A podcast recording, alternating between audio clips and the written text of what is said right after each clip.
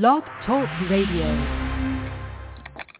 Hello, this is Gigabit Nation, Broadband Talk Radio. I'm your host, Craig Settles, and I want to thank you for taking time to be with us today as we provide useful information and insights to help public, private, and nonprofit organizations get more, better broadband everywhere that it needs to be. We are at a interesting phase here uh, in in the broadband universe. Um, as you recall, in uh, 2009, uh, the administration started uh, the broadband stimulus program as part of a bigger stimulus package, and it uh, directed some 7.5 billion dollars into uh, programs that were geared toward uh, building broadband infrastructure uh, to generate computing centers all across the U.S. and to also uh, support and promote broadband adoption programs. And at this juncture, you know, a logical question is, where are we? What has happened with the program, the participants, the recipients? Uh, what's next if uh, the, a lot of these programs are coming to their conclusion? So, you know, what happens next is a big question on some people's minds. And so I decided that while I'm here at the um, Shelby conference, and Shelby is the um, Schools, Health, uh, and Libraries Broadband Coalition, which is an organization that, uh, among other things, has been ex- extremely supportive of the Department of Commerce's uh, part of the broadband stimulus program through an organization called BTOP. And uh, I decided to bring the executive director on the show today while we're here at the conference to talk about the uh, the program and where we are and what we can expect uh, next and that would be John Windhausen. And John, welcome to the show. Thank you, Craig. It's nice to be here. And so, so John, let's start with uh, what is Shelby? Because I kind of came and in, was introduced to Shelby sort of sideways and showed up at a conference one day, and there was all these people that were, you know, BTOP recipients, but I never actually fully got the picture of when did you guys start and what did you start, you know, as your mission, and then how did the BTOP uh, support, if you will, become part of your overall mission? Right. Well, I'm happy to talk about that. Uh, so we started the Shelby Coalition in 2009, and uh, it, it, was right after the stimulus bill had passed the Congress, okay. and of course there was that funding provision that created the BTOP program, mm-hmm. and it specifically called for broadband to be prioritized to community anchoring. Okay. So we thought it would be a good idea to help to make that happen okay. uh, and to support that that statutory language because you know just because it's written into the law doesn't always mean that the, uh, the federal government agencies that implementing it do it the right way. So mm-hmm. we we thought let's pull together um, schools and and uh, healthcare providers, libraries, and and other anchor institutions. So higher education, community colleges, public media, community centers, uh, even public safety. And the idea was let's try to form a coalition that uh, uh, also included the industry mm-hmm. and broadband providers okay. and provide kind of a comprehensive set of people that support the overall mission. So we put this together uh, in the spring of 2009. Um, we didn't know what our name was going to be. Actually, we we debated for about two months what okay. we should call ourselves, and uh, so we wanted to be inclusive, so we included schools, health, and libraries. All right, so you got Broadband. the main mission in there. So we got the main mission, but not exclusively those three. We're also open to other anchor institutions. Mm-hmm. And then uh, somebody made the mistake of trying to call us by our four initials, the Schlub Coalition. Oh, I remember hearing so about that. we yeah. said, well, we got to we can do better than that. so we renamed ourselves the Shelby Coalition, okay. and that's how we got started. We launched in a, a, a, a press conference at the Martin Luther King Library in Washington D.C. in the June in June of 2009. Mm-hmm. Um, and then it, it, turns out that uh, you know our first goal was to support that BTOP program. Mm-hmm. Um, uh, behind that uh, message of open, affordable, high-capacity broadband okay. for anchor institutions. Um, and then as we got more involved, uh, the FCC was looking at E-rate reform back then. Right. And, okay U.S. Ignite uh, came on the scene and the Connect America Fund reforms and, and a whole lot of work. And we found that our message was carrying not just with the BTOP program, but these other proceedings as well. And it, it really seemed to be a need for a voice for community anchor institutions. Mm-hmm. Uh, there's a lot of talk about getting broadband to residential consumers, which we support, but nobody was really speaking up um, on behalf of broadband for community anchors. Okay. So that's our mission, if you will. That's what sets us apart from all the other organizations. Okay. That we're really community anchor institution focused. Right. Um, and and our theory is that um, anchor institutions are like the third leg of the stool for a healthy community. Mm-hmm. You need broadband to the businesses, but they usually can get it. Right. Uh, you need broadband to the home, and that's an important piece. But oftentimes you need uh, strong community anchors as the third piece of that puzzle, if you will. And if you can build out to the schools and libraries and other anchors, that makes it easier then to extend off of that to build to the home. Okay. So um, we think that a smart build strategy can be a, an efficient way to go rather than build it and they will come, Mhm. which we know doesn't work. That's overly, you, you might invest too fast before the market is ready. But if you build to the anchor institution, Mm-hmm. you know you got a customer. You Okay. know who's going to somebody who's going to generate demand on that network, uh, and that can be a successful sort of phased build out strategy that might be more successful. Right. And you also have the advantage, as I was telling folks in the workshop that I ran yesterday, when you deal with some of the anchor institutions, you are able to reach a broad audience for the purposes of broadband adoption for less money and effort than if you had to reach all those individuals on your own nickel. Right.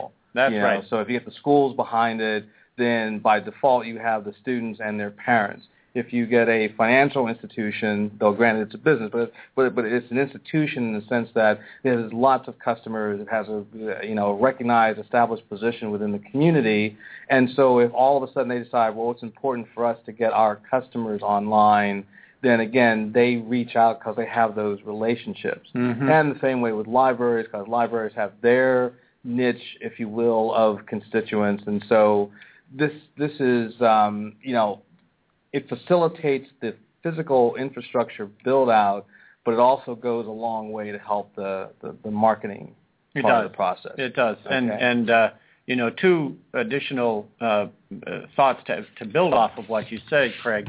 Uh, there's been some academic research that shows that if you build broadband to the school, that the residential consumers are more likely to subscribe to broadband. Mhm. And we don't exactly know why that is, but it could be that uh, the network is more available. If you built to the school, then maybe it's easier to extend that network to the homes. So it could be from a technological reason.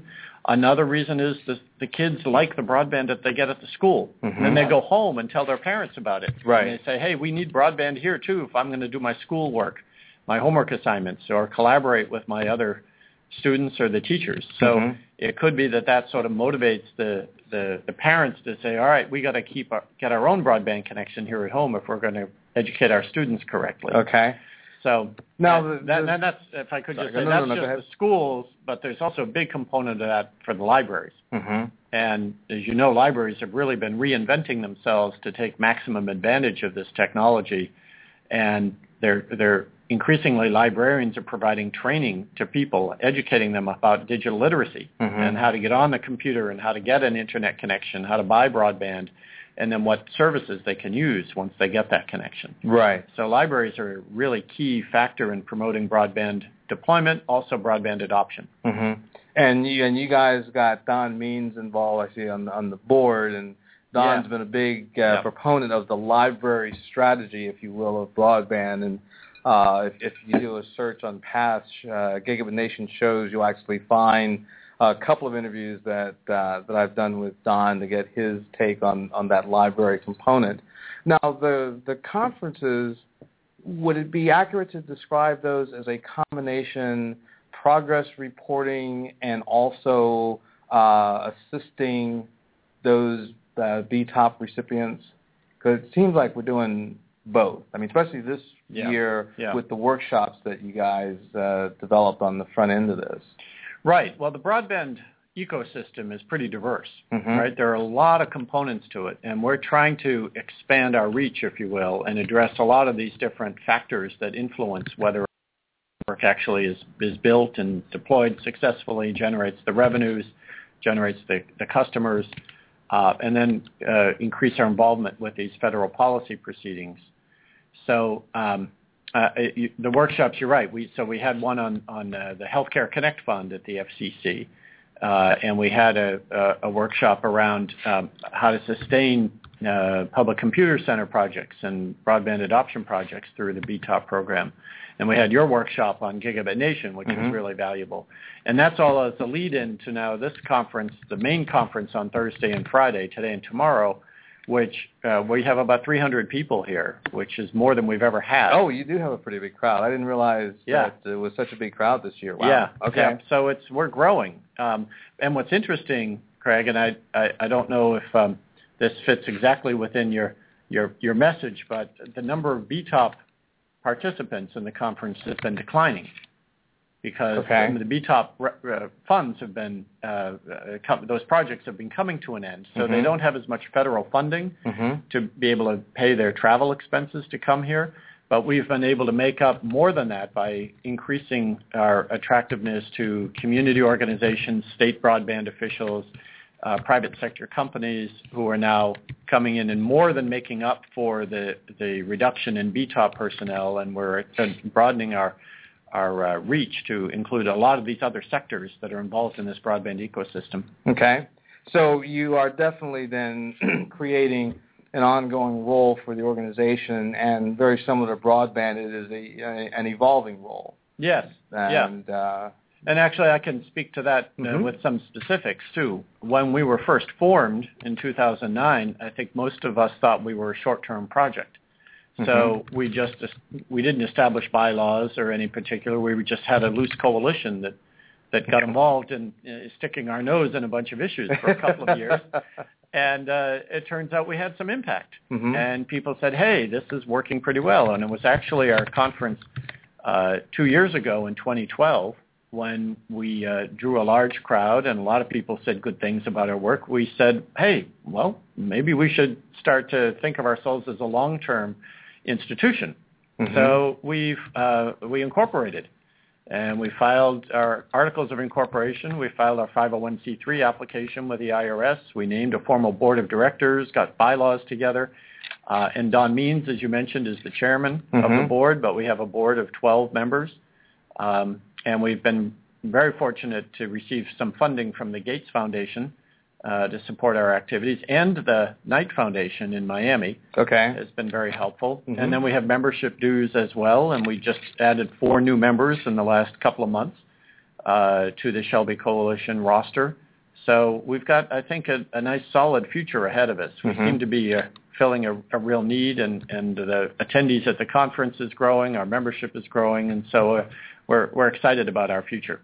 Interesting. Now, do you do any kind of um, uh, support role in between these? I know, like for example, the the uh, Fiber to the Home Council, as an example, has its main conference, and then they have these regional conference. And Broadband Communities Magazine has a similar kind of main conference, and then smaller uh, conferences.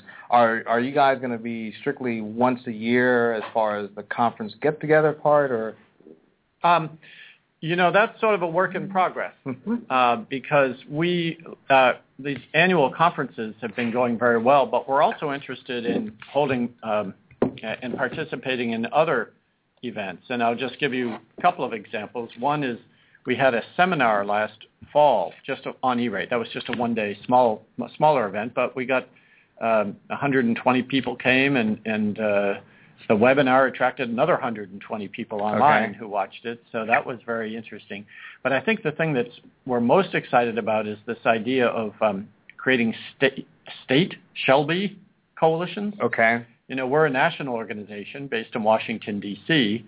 We have members from all over the country, but our focus is on federal policies. Mm-hmm. Um, but we're kind of creating a template here, and we're encouraging some states to say, hey, maybe we should form our own Shelby organization uh, within the state to do that same kind of work and help to work on the state broadband policies. Mm-hmm. Um, what's really fascinating to me is that, yes, we have a national broadband plan. We also ought to have every state ought to have their own state broadband plan. Mm-hmm. And uh, the Shelby Coalition or a state Shelby Coalition could be very instrumental in helping to put that plan together. Okay. So we're very interested in, in, and I mentioned this yesterday to some of the state broadband mapping people at a conference that was uh, a pre-conference, another pre-conference that okay. was being held yesterday, that Shelby would like to work with different states as they're putting together their ideas. And two people today have come up to me, one from Michigan and one from Oregon, mm-hmm. saying, hey, we'd like to take you up on that. We'd like to be involved. And California is also looking at that. Some folks in California uh, have talked to um, the commissioner, the PUC commissioner in California, and she's uh, exploring the idea of pulling together a group of people to, to consider forming a, a California chapter of the Shelby Coalition, if you will. Mm-hmm, mm-hmm. So there's a lot of exciting things being talked about. Excellent, excellent. So one of the you know obvious questions uh, for for folks on on the outside viewing all of this is where are we in terms of a lot of these uh, projects, which uh, you, you mentioned earlier was you know, we we're at the conclusion of a number of those. And then, you know, what kinds of things can we expect next? So if you were to give a overall summary for the BTOP side. Now, there, mm-hmm. there are two sides. There's the RUS, which is the Department of Agriculture, and that's the, the rural utilities, lots of last mile projects. BTOP programs were were a lot of um, middle mile projects, computing centers at the grassroots level, and broadband adoption campaigns at the grassroots level. Mm-hmm.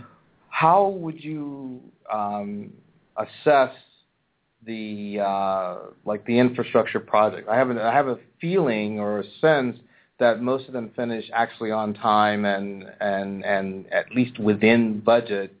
What's your take on the you know the success, the progress of the uh, the recipients? No, I, th- I think the BTOP program has been a fabulous success. Mm-hmm. Um, uh, there may have been a, a couple of uh, wrinkles, a, a, couple of problem areas, but 98% of those projects uh, not only um, uh, completed their, their projects on time, but completed so successfully with mm-hmm. demonstrable results. So I think NTIA's report says that overall it connected so far about 20,000 community anchor institutions have been connected with very high capacity broadband that they didn't have before. So that's a, a huge uh, step in the right direction. Um, it doesn't solve the problem because our estimate is that there are something like 200,000 uh, anchor institutions out there. So maybe BTOP connected around 10% mm-hmm. of all the anchor institutions, which is really enormous uh, considering the need, but we're not done, mm-hmm. and there's more work that needs to be done. Um, the, the PCC and SBA projects were both also very valuable. They were smaller dollar projects, not investing in infrastructure, but helping to promote public computer centers, uh, helping to stimulate broadband adoption. I think NTIA has said that those projects led to another 500,000 broadband adoption, mm-hmm. so 500,000 more homes now subscribe to broadband because of BTOP mm-hmm. that didn't have it before. So that again is is really important progress. Uh, there are something like 30 million people who uh, or 30 million homes that that still don't have broadband yet. So there's still there a long way to go as well. But again, the BTOP program um, made a lot of progress. And your question really is what's next, mm-hmm. right? Mm-hmm. And I think one of the things that's next is learning from these BTOP projects um, what worked, what didn't work, and try to build on that for the next round. And I, I think the next round is now shifting to the FCC mm-hmm. because we can't expect Congress to be appropriating a lot of new money uh, to replicate the BTOP program. We'd love for that to happen, but it doesn't seem to be in the cards right now. But the FCC could.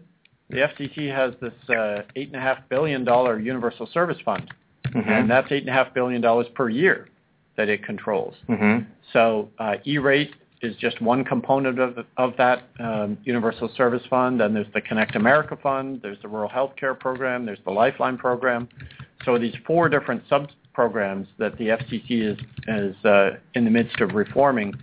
Um, and there were great opportunities there to sort of incorporate some of the principles of BTOP into the FCC's administration of the Universal Service Fund. Mm-hmm. So that's one of the things that the Shelby Coalition is suggesting is that we really ought to try to promote more capital investment uh, in uh, building out last mile uh, facilities that will sort of build off of the BTOP middle mile mm-hmm. investments, but extend the reach of those middle mile networks directly to the home or to the anchor institution. That's where we think things ought to go. Mm-hmm.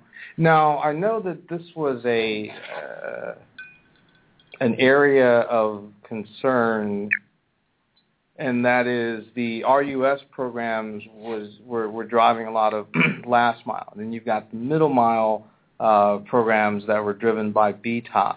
But if you look at the at the overall map, there did not seem to be, you know, by just virtue of the time in which this, these two programs had to be executed, that there was a lot of cross pollination pollination mm, per se. Right. So you have middle mile networks that are built out, but there's not a lot of last mile. And you've got these last mile projects that are in different parts of the universe.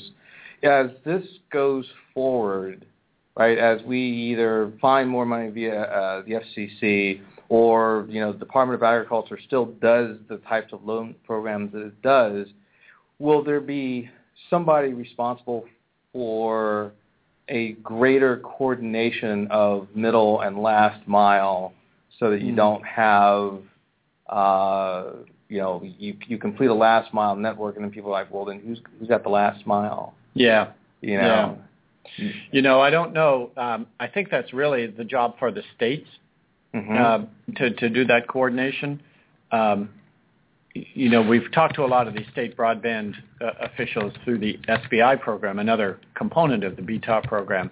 But these are the state broadband mapping and state broadband planning officials. Um, they've done a lot of good work to gather the information about the extent of broadband in their states, but there's a lot more work that needs to be done to develop state-by-state plans. Mm-hmm. Um, as I said earlier, there's a national broadband plan. We don't really have a lot of state broadband plans, and mm-hmm. we ought to. And that would be uh, ideally, the state broadband plan would look across the universe at at uh, the BTOP programs, also look at the Universal Service Fund programs from the FCC, look at their own state programs that they have. Some of the communities have their own programs as well. Try to integrate a, a public-private partnership kind of approach mm-hmm. that would bring all these parties together. Mm-hmm. Uh, equipment manufacturers, public interest organizations, uh, uh, cellular tower people, because uh, uh, often you can build fiber to the cell tower, and mm-hmm. then that becomes again a distribution point for more fiber later. So there's a whole universe of, of things and, and uh, people that need to be brought together for a really thoughtful solution. Mm-hmm. Um, and that's what I'm I'm hoping for, and that may be a next role for Shelby is to try to promote more state broadband planning or state broadband plans in particular.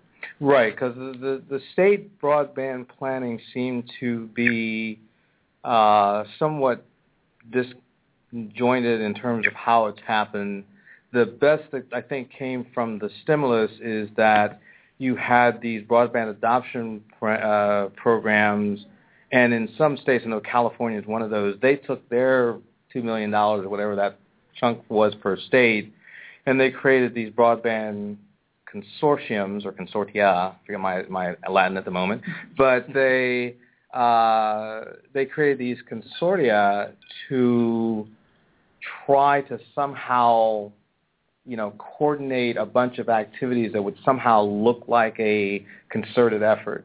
Um, mm-hmm. I have mixed feelings on this in large part because it's not a lot of money. I mean, when you when you say it's two million dollars and everyone gets all excited, I mean, you take a state the size mm-hmm. of Texas or California, and you, you you know you create these consortia. There's not a whole lot of money to do a whole lot of stuff. Yeah. But what it seems to cry out for is a greater state coordinated effort, a greater uh, input of state resources, and then you have just from Minnesota. I, I think it's probably one of the uh, leading states that has a very clear, at least clearly stated broadband vision mission for the next uh, five years or so. Mm-hmm. Um, and you have some of these things happening in, in a couple of other states somewhat disjointed. But if Shelby could create a, a network of um, state organizations, Mhm. and then those state organizations could maybe provide like a focal point of attack, if you will, to try to get the states on board with something more coordinated. I think that would be a great. Um, I think that would be of great value to the state Mhm. you know, Mhm. because some where, where the states are progressive, as in the case of Minnesota, maybe the need is not anywhere near as great, or maybe the need is more along the lines of you know just implementation and advancing what's happening from the Minnesota group that's that's spearheading their effort. But you Yeah. take a state like uh, you know maybe Mississippi or I mean even California that that could use more concentrated, focused planning then Shelby could maybe be the bridge to to be able to do that. I mean, it's just a thought of Yeah. you know how how that might go. Well, I mean, I I don't think Shelby can can actually uh, write these plans. That that's really the state's role. But uh, you know, we can prod them. We Yes. can sort of be the idea uh, uh, people to Mhm. sort of uh, generate and sponsor the ideas and and try to encourage states to you know maybe we create a state scorecard or something like Mhm. that or put them all on our website and and those states that have a plan will post it and we'll praise them and those states that don't have it well they won't look so good Yeah, right. Kind of uh, motivation by embarrassment. you know? right Once in a while, those things will work. You know, if done properly. yeah Um, Yep. You know, very very interesting. Now, one of the uh, you know sort of another que- you know question of what happens next involves uh, computing centers and broadband adoption programs, which were um, funded via the stimulus. The states had the latitude of how they were going to actually execute those Mhm. you know, and different states obviously did this differently. But a universal question is, what happens to a program that inherently doesn't have a, uh, a a natural financial sustainability mechanism, right? If I build a network, you know, by default, you're selling services or you're finding you know ways to get subscribers. There is at least an understood that there's going to be a mechanism for financial sustainability. I mean, that's Mhm. kind of why it exists, right? Mhm. Um, but when you look at a computing center, when you look at some states' broadband program, there's no inherent revenue generation built in that. yeah So what do you envision will happen in a lot of these states once those funds are used up for computing centers, for uh, broadband adoption programs? Well, I think unfortunately a lot of those public computer center programs and state broadband adoption programs are are going to be going away. Mhm. Um, some of them have found some funds to continue their operations, and that's really exciting, and, and we're glad that they've been able to do so. Uh, other programs have been trying to develop that source of funding and haven't found it yet. Mm-hmm. Uh, now there are some other programs out there, like the uh, Connect to Compete program, uh, I guess renamed now Everyone On, Mm-hmm. um, uh, and the Comcast Internet Essentials program is also promoting broadband adoption. So there are some efforts there, but it's really going to be at this stage up to the state and communities to put the resources into keeping those programs going. Because you're right, the, the, their operations don't lend themselves. I mean, they don't charge fees to Right. people to take their training, right? This Mhm. is really trying to address the low-income people, seniors uh, who need need help and they can't afford to pay for the for that help. So, uh, Mhm. but those are the ones who are most needy, the most Right, most- exactly. most- who need it the most, really, I Mhm. should say. Now, that's not true of the network, the broadband network. Most of the BTOP money went to build fiber networks Right. largely, and those programs are, are so far done very well Right. in in developing customers and finances to sustain themselves. Right. So I think that's those projects are probably going to last for decades, Mm-hmm. uh, and that's very exciting. And most of the that four billion dollars that NTIA administered, I think three billion of that went to support these networks. So that's Mhm. a real positive, long term, uh, likely to be a success story. Mm-hmm. Uh, but the, the the the PCC and SBA projects, that's a mixed report card, I think, so far. Mm-hmm. Now I'm gonna. I know that you have to go, and we have a second guest in the queue.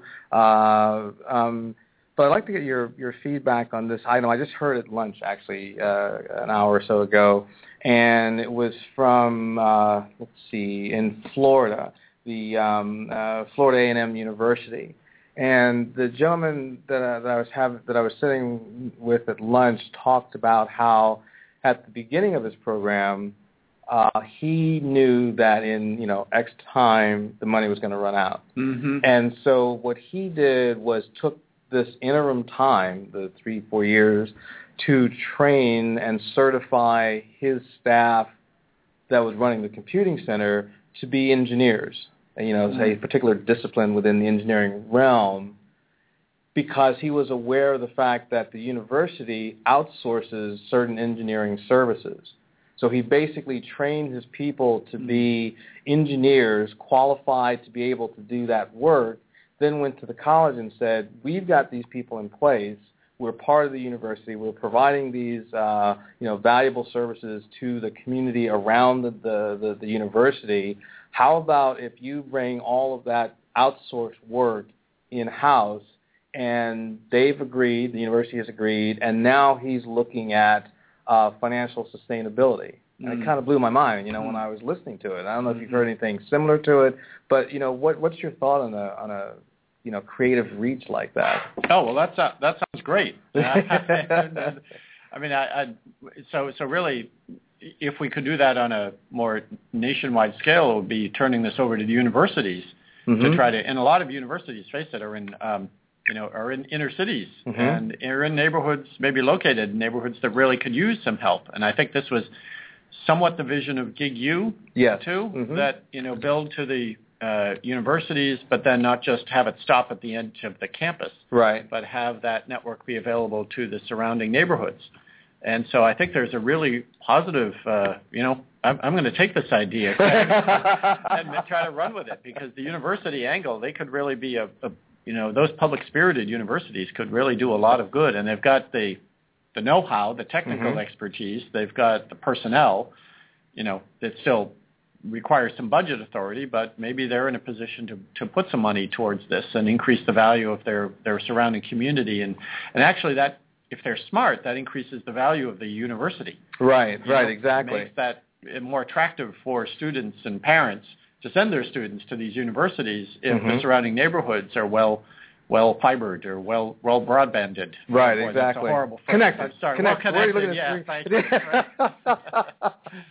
and I think that you know that kind of thing. I think your idea of you know how can we clone that is is a great idea. You know, in in the last two weeks, I've had uh, some folks on the show that have had wireless uh, programs that, that are targeted toward underserved communities, and uh, several other um, programs that were community based.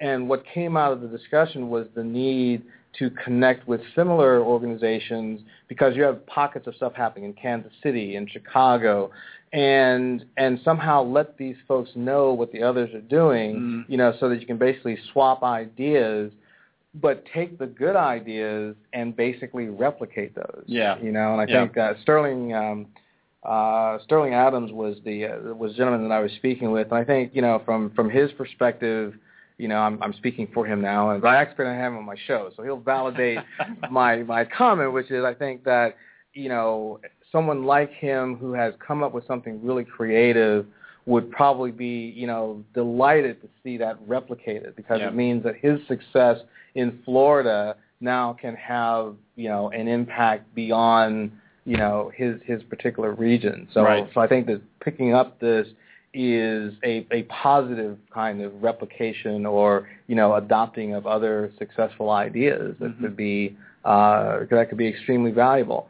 So um, you know, in conclusion, I guess you know the the the summation of this is that um, we are at a point where uh, money for various programs are running out and people are now transitioning. But it sounds like folks are transitioning well, and Shelby as well is making a transition so that it is facilitating what's happening around it, sort of taking on that of that living organism kind of. uh, you know, it's not a static bureaucracy. You know, it's not a static nonprofit, but it is a very dynamic one that's adapting to continue to advance the mission of, uh, you know, getting these anchor institutions uh, both connected and a contributing force within broadband efforts within the states. Well, that's our dream. That's our goal, Craig. Mm-hmm. And I don't want to get too ahead of ourselves. I mean, true. Shelby right now has only two staff people. Right. So, uh, we we we're not going to change the world on our own, but I think we can help to uh, help to change the dynamic or mm-hmm. set in motion or, or really build on some of the momentum of the FCC's national broadband plan, build on the momentum of BTOP, and we don't want to just let it die mm-hmm. because there's a lot more work that needs to be done. Right. And uh, but to the extent that we can help facilitate these gatherings, convenings, uh, prod for new ideas, uh, and you just gave me a new one, which I'm going to see how far we can run with that. Okay. But it's a really exciting time. We're really energized, and when when we see the, the turnout of the conference today, it gives us an extra boost of energy to mm-hmm. say, yes, you know, this there's a there's a, a community here that really does care about these issues. Right. And if we can um, just marshal our resources and our, our, our resources and direct them in the right way, we could do an, an enormous amount of good. Mm-hmm.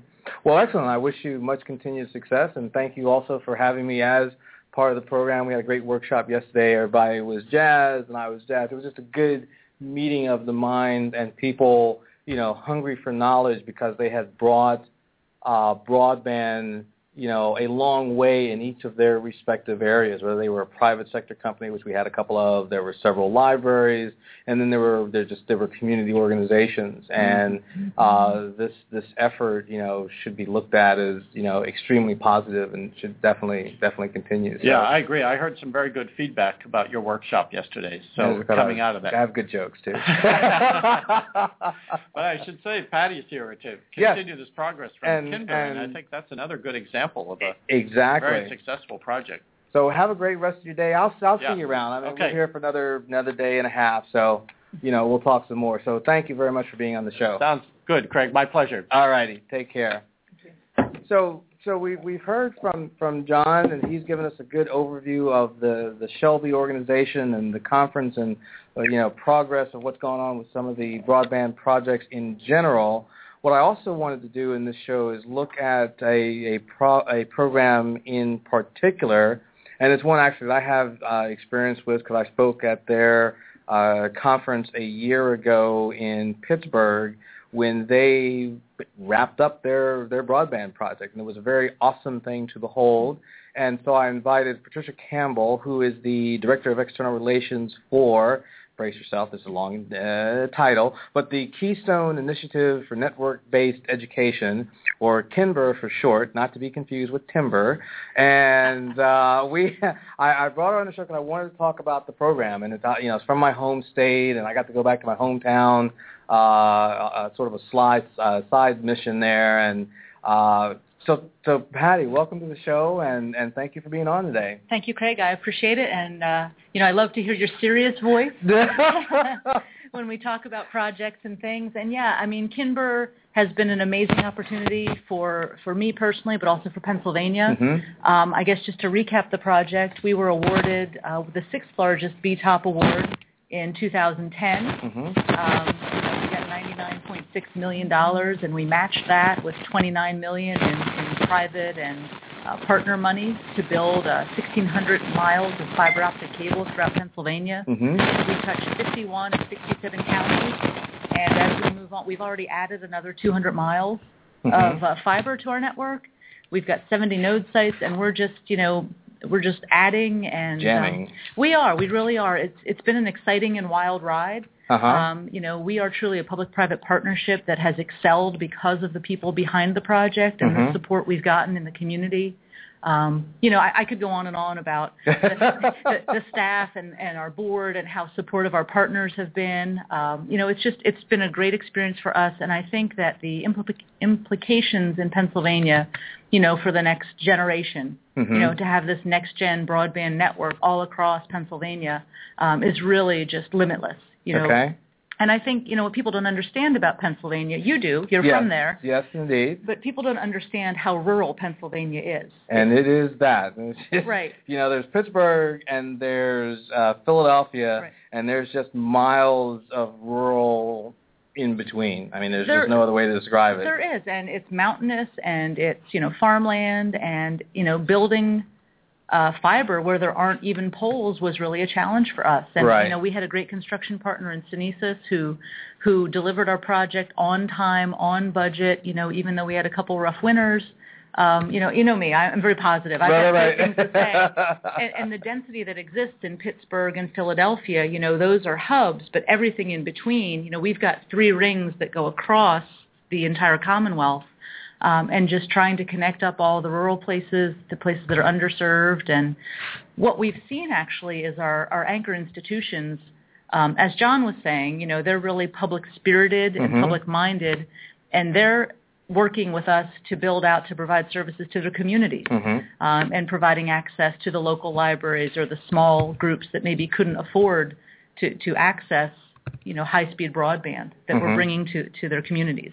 And you finished both on time and under budget, didn't you? If I remember yes, correctly. Yes, we did. Yes, yes, yes. And that, and that's a great thing. You know, we Mhm. we've been um, blessedly successful um, and thrilled about it. And as you said last June, you know, when we had our coming out party and Mhm. talking about finishing the project, uh, Anthony Wilhelm from NTIA came Yep. and, and uh, spoke.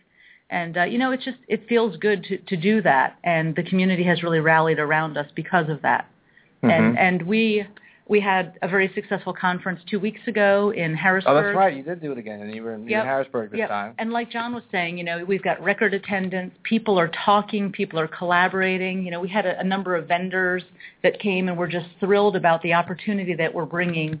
You know, we're bringing jobs. We're bringing opportunity, um, and just you know, what's happening in Pennsylvania is people are talking. hmm And I'm really excited about what John was saying with the state um, Shelby opportunities to really get people to talk within their states because I don't know that that's happening everywhere. Right. And and we've been able to do that because we're statewide and we have such a broad constituency. We've been able to bring people together and talk. And at our conference, you know, we, we basically had to pull them away from each other to attend sessions and participate in other things because the the energy was just you know palpable. It was just so exciting, and it's broadband. I mean, it's technology, right? Mhm. It's I mean, it's not a sexy thing, but um, it it really is amazing what it can bring together for people and the opportunities. You know, everything that we've heard here at the Shelby event, as far as you know, underserved areas and education and libraries, and it's just we we are touching the future. Mhm. You know, we are really coming together to do amazing things, and there's so many anticipated outcomes when you bring broadband to a community. hmm So, what would you say is the you know primary causes or things that generated your success? Because I mean, most most of the BTOP programs actually were, as John mentioned, they were successful. I mean, Right. there were a couple that were a little squirrely, hmm but you know, there was always there was there was always that voice uh, at the beginning of the program and during the program. Well, you know, government can't do anything right, and everybody moaned about you know so much money, but you were obviously successful, and there are obviously folks who were maybe eyeing you know similar kinds of aggressive projects like this.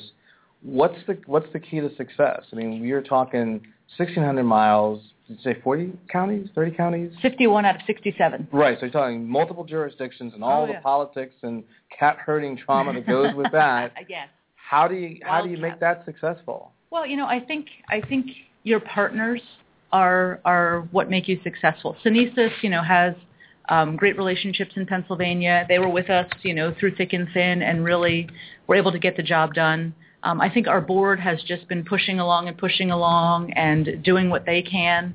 Um, but I, I think just you know we were formed to do this project. Our non Mhm. we were we chose to create a nonprofit that was member driven.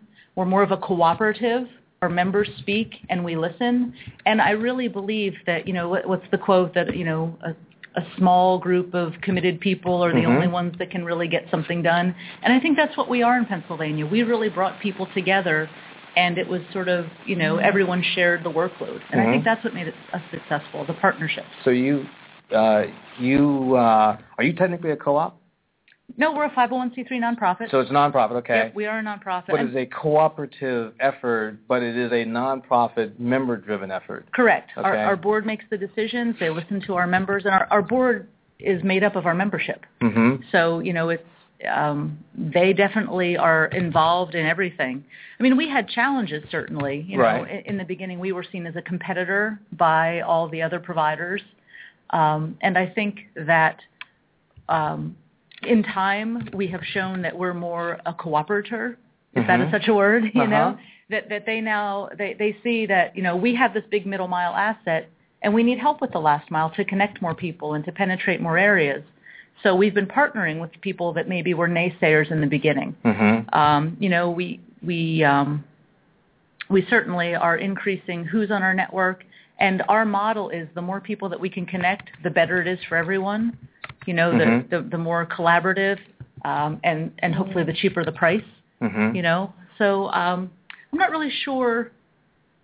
Uh, as far as what else, as far as success, I think we just were right-minded and you know collaborated with the right people. Right. But I mean, I think that um, this combination of the uh, the partners, the business structure, and and building bridges is uh, is very important to the to that whole question of what leads to uh, success. When we when we talked in the workshop yesterday about uh, you know how do you get a project moving forward in such a way that will be successful.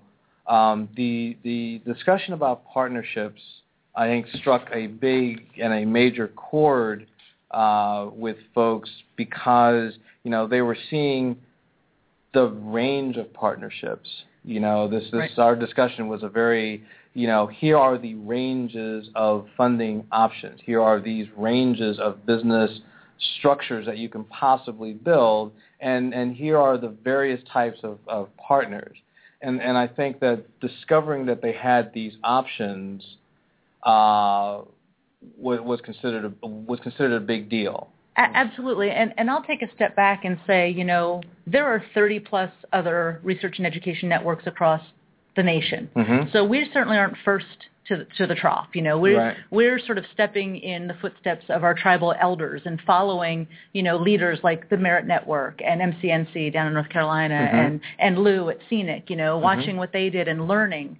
Um, so we weren't starting from from the ground and building up. We were really on their shoulders. Mm-hmm. So we've learned a lot. Um, I think we, we're seen now as a facilitator, right? It's not about the network. Once the network is built, it's everything you can do with it. Mm-hmm. So we're seen as someone who can bring groups together, facilitate partnerships, facilitate um, conversations that maybe people wouldn't have had. We're seeing people share content, share um, personnel and services, and now we're looking at how we can aggregate the demand to do other things. Mhm. You know, our members are healthcare, libraries, education, and that's K through 20. Um, we're looking at economic development, helping business parks bring business to um, rural areas. Um, you know, we're working with all- different kinds of folks and trying to figure out what we can offer our members that's different and better. Mm-hmm. Um, and, and I think we've been able to do that. We've, we've formed a partnership with Merit Network to provide per, Merit Network to provide professional services. And they Um, are what an ISP? No, they're they're a REN in in Michigan. Ah, okay. They've been around for for 50 years doing what we're doing, so we're learning, you know. And they provide services. We're a small, nimble staff. Um, they're already doing it well, so we're partnering with them to provide our members great services. Mm-hmm. Um, we're also working, you know, in public-private partnerships with um, groups like Xand, which is a company that provides disaster recovery, co-location, cloud services to our members Mm-hmm. and because our mem- to, at a KINBER discounted rate. So we're starting to see that bulk purchasing for our members is something. And again, it's not about the network, but it's what the network facilitates. Mm-hmm. So there's so many unanticipated positive outcomes of being involved with KINBER and on the PennREN network. Mm-hmm. So you're you're really talking about um, minimizing your your conflict and maximizing your uh, your, your your partnership, your your um, Right. collaboration. Right. We are a true partner. Mm-hmm. uh, and and getting people to talk when maybe they wouldn't before. And again, you know, bringing people together and having them them understand that you know they they are all in this together. And it, it is better for Pennsylvania. It's better for the students and the constituents and you know the state agencies because this is such an opportunity that these BTOP funds brought. I mean, when when we started building, we saw broadband rates go down across Pennsylvania for everybody Mhm. you know, because we brought another level of, of, of I guess, competition, but we saw adoption rates increase, we saw speeds increase, and prices go down. So no matter what you say about this program and this project, it had a great impact on Pennsylvania as far as parity and access and, and what people are able to do. Mhm. So what keeps um, what keeps everything moving forward now? I know that when you're in the midst of the project, you Mhm. have uh, well, with the stimulus project, you basically had all kinds of deadlines. You had to perform by Mhm. such such time and do and so forth and so on. Now you don't have that, right? You don't have the same driver, Right. right? Uh, so what is it that unifies and motivates and moves things forward in a timely fashion? So uh, sustainability, right? The more people we get on the network, the better off we are, and the, the more that we can do. So Mhm. that's one thing.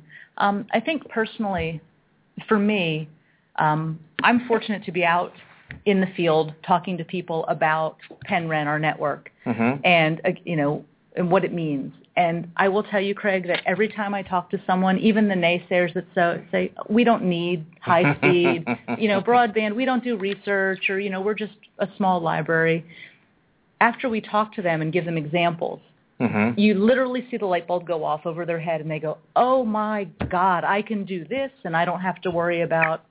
For example, we were talking to, with um, a, a county government person who said that their 24-hour backup takes 25 hours, and it really is a problem on their network because they don't Mhm. have the speed to move things how they need to. Mhm. And you know, we explained that we've got uh, a 30 gig backbone, and segments of that are being promoted up to 100 gig. And you know, just to see the wheels turn as far as as her saying, "Oh, so I could offload all of this and not even think about it anymore." You know, we talk to colleges and universities that have actually redeployed their technical staff because they don't have to worry about watching the paint dry anymore Mhm. with the slow speeds. Mhm. They're able to do so many other things because they don't have to worry about things that they had to worry about before they were using our network. hmm But by the way, um, is is Johnstown part of your realm? I I I, I can't remember now if it is or it isn't. Sure, Cambria yes. County. Yes, yes. mhm. Okay. Yep. That's where I used to live. So I- yeah. this is this is so this is like selfish interest right here. I'm just like, well, so you've got you to know, build there now, huh? Right, because you know I have a lot of um, my, I've- I've started to reconnect on Facebook with some of my grade school friends because that's actually the time that I was there. Oh, exciting. But uh, you know, because I, I, I when I was um, back there in Pittsburgh, actually, I, I did a little side trip to, to Johnstown and and met with the, um, the the county point person who has been driving their broadband effort actually before the stimulus started, and um, and and we were talking about you know the the, the situation in, in Pennsylvania or that part of Pennsylvania. And you know he brought this map. He's on he's on the show. I got him on the show, obviously. So we're going to do a little hometown broadcast thing there. And you know he, he plops down this map. Though it was radio, you couldn't see it, but trust me on this one. So you look at the map, and it was just the amount of wilderness area, hmm right? So it basically right off the bat says uh, fiber is is going to not really impact this county Okay. because once you got the fiber line into Johnstown, the whole rest of Cambria County was like wilderness, you Mhm. know. And they you talk about just Right. you, you'd go on a field trip and you wouldn't see people for you know stretches of time, and um, that's a lot of what uh, you know Pennsylvania is in terms of, of terrain and so forth. What's the you know the expectation of the folks in those rural um, those rural areas? Because as I remember Johnstown, you know, from when I was there, there was a lot of um, you know older folks, definitely conservative, very much about you know tradition. We've done this the same way for the last 150 years. You know, we don't need that internet thing. Exactly. Yeah. So so what was their expectation? Because you know now obviously you have the adoption issue. Right. How do you how do you adopt in that realm, or how do you drive adoption Well, in that realm? well, I, I have two answers for you. Okay. Right? So, so first of all, last mile is everybody's problem, right? You know, we Mhm. built this unbelievably, unbelievably robust middle mile network, but it's the exit ramps, as we call them. Mhm. you know, getting into the communities. So we've been working with different providers to look at, you know, um, fiber build.